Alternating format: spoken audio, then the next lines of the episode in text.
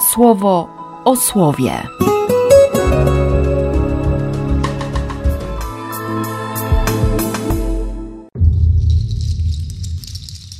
Pierwszy czerwca, wtorek. Z księgi Tobiasza. Za króla Asarhaddona wróciłem do swego domu i oddana mi została moja żona, Anna i Tobiasz, mój syn. W czasie pięćdziesiątnicy naszej uroczystości, która jest świętem obchodzonym po siedmiu tygodniach, urządzono mi wielką ucztę. Zająłem miejsca, by spożywać. Przysunięto mi stół i przyniesiono mi liczne potrawy. Wtedy powiedziałem Tobiaszowi, mojemu synowi: Synu, idź i jeśli spotkasz jakiegoś ubogiego z naszych braci, z jeńców uprowadzonych przez mieszkańców Niniwy, który całym sercem pamięta o nim, przyprowadź go i będzie jadł ze mną. Poczekam na ciebie, synu, aż wrócisz. Poszedł Tobiasz, aby znaleźć kogoś ubogiego z naszych braci. Gdy wrócił, powiedział: Ojcze, odezwałem się do niego: Tak, synu? On rzekł: Ojcze, oto jeden z naszego plemienia został zabity i leży porzucony na rynku. Dopiero co został tam uduszony. Natychmiast wstałem, porzuciłem obiad, zanim go skosztowałem. Zabrałem tamtego z placu i złożyłem w jednym z pomieszczeń na czas do zachodu słońca, aby go pogrzebać. Po powrocie obmyłem się i jadłem strawę w żałobie. Przypomniałem sobie wtedy prorockie słowa wygłoszone przez Amosa nad Betel. Święta wasze obrócą się w smutek, a wszystkie wasze pieśni w lament. I płakałem. Kiedy zaszło słońce, poszedłem i wykopawszy dół, pogrzebałem go. A moi sąsiedzi z drwiną mówili: Nadal jest zuchwały, a przecież za taki czyn ścigany już był wyrokiem śmierci. Wtedy uciekł, a teraz znowu grzebie umarłych. Tamtej nocy umyłem się, wyszedłem na swój dziedziniec i położyłem się spać pod ścianą na dziedzińcu, z twarzą niezasłoniętą z powodu gorąca. Nie zauważyłem, że nade mną na murze są wróble. Ich gorące łajno spadło na me oczy i spowodowało bielmo. Chodziłem na leczenie do lekarzy, lecz im dłużej smarowali mnie maściami, tym bardziej ślepły moje oczy od tego bielma, aż zupełnie oślepłem. I miałem niewładne oczy przez cztery lata. Wszyscy moi bracia smucili się nade mną, a Achikar opiekował się mną przez dwa lata, zanim nie odszedł do Elimaidy. Wtedy Anna, moja żona, zarabiała robotami kobiecymi. Gdy odsyłała wyrób ich właścicielom, dawali jej zapłatę. Siódmego dnia miesiąca dystros odcięła płótno z krosien, wysłała je właścicielom, a oni dali jej pełną zapłatę. Dla rodziny dodali skus koźle. Gdy wróciła do mnie, koźle zaczęło beczeć. Zawołałem ją i powiedziałem: Skąd to koźle? Czy nie jest ukradzione? Oddaj je jego właścicielom. Nie wolno nam jeść niczego kradzionego. A ona odpowiedziała mi: Dodane mi zostało w podarunku przy zapłacie. Ja jej jednak nie uwierzyłem i kazałem oddać właścicielom. Poczerwieniałem wówczas ze złości na nią. Wtedy ona mi rzekła: A gdzie są te twoje uczynki miłosierdzia? Gdzie te prawe dzieła? O, widać wyraźnie, jak to wszystko odpłaca ci się. Wtedy bardzo posmutniałem w duszy. Zapłakałem z jękiem i szlochając, zacząłem się modlić. Z Ewangelii według świętego Marka. Później wysłali do niego pewnych ludzi od faryzeuszy i zwolenników Heroda, aby go przyłapali na jakiejś wypowiedzi.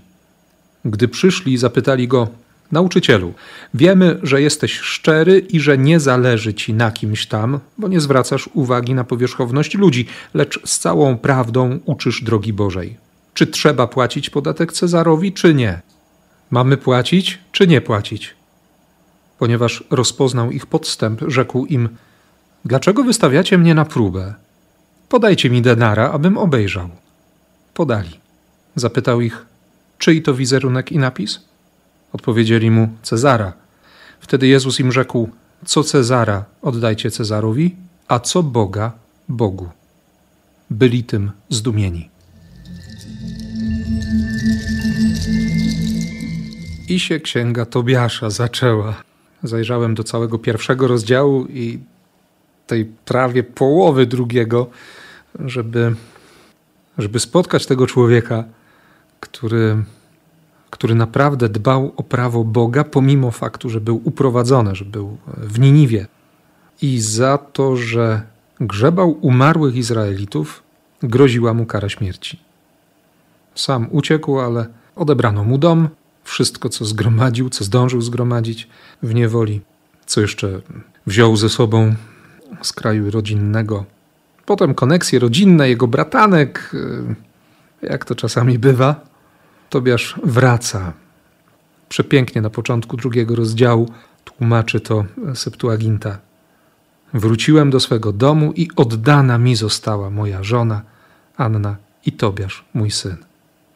Ponieważ było to w dzień pięćdziesiątnicy, na zakończenie święta tygodni, wyprawiono ucztę. I Tobiasz wysłał swojego syna, żeby, żeby poszukał, może znajdzie kogoś, kto nie ma co jeść, kto się błąka jakoś w tej niewoli i, i zaprosił go po prostu do stołu. Któregoś z braci, z synów Izraela. Młody wrócił z zupełnie inną wieścią. Ktoś dopiero co uduszony leży na rynku. Więc Tobiasz zrobił to, co robił do tej pory. I zmęczony położył się spać pod murem. A w murze miały gniazdo, według Septuaginty, wróble. No i gorące łajno spadło na oczy Tobiasza. Hm. Na granicy śmierci, w posłuszeństwie prawu, w uczynkach miłosierdzia i ślepnie. I jeszcze ci lekarze, którzy zamiast pomóc, to, to wpędzają go w jeszcze większy kryzys. Cztery lata, niewładne oczy. Co się tam działo w sercu, co było w głowie, jak się pokieroszowały relacje rodzinne. Okazuje się nagle, że Tobiasz jest tak sprawiedliwy, że to staje się niesamowitym utrapieniem dla bliskich. Taka trochę religijna przemoc domowa. I ta, która jest łaską dla Tobiasza, Anna, żona, nie wytrzymuje. No, trudno się dziwić. Trochę ta historia przypomina początek księgi Hioba. Gdzie te Twoje uczynki miłosierdzia, gdzie prawe dzieła? Widać wyraźnie, jak to wszystko Ci się odpłaca. Hm. I wtedy Tobiasz zaczyna się modlić. Prosi o śmierć. Przelało mu się. I Bóg chce go uratować. Zresztą dzisiaj w jutrzni była ta pieśń Tobiasza, już później, później e, wypowiedziana, wyśpiewana jako błogosławieństwo. No Bóg tak prowadzi historię, Twoją czy moją, że, że On naprawdę chce błogosławieństwa, że On chce nam błogosławić. I to jest piękne.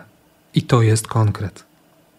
I wiem, że to słowo jest dziś e, szansą na odbicie się, na to, żeby zauważyć łaskę, łaskę daną zupełnie za darmo.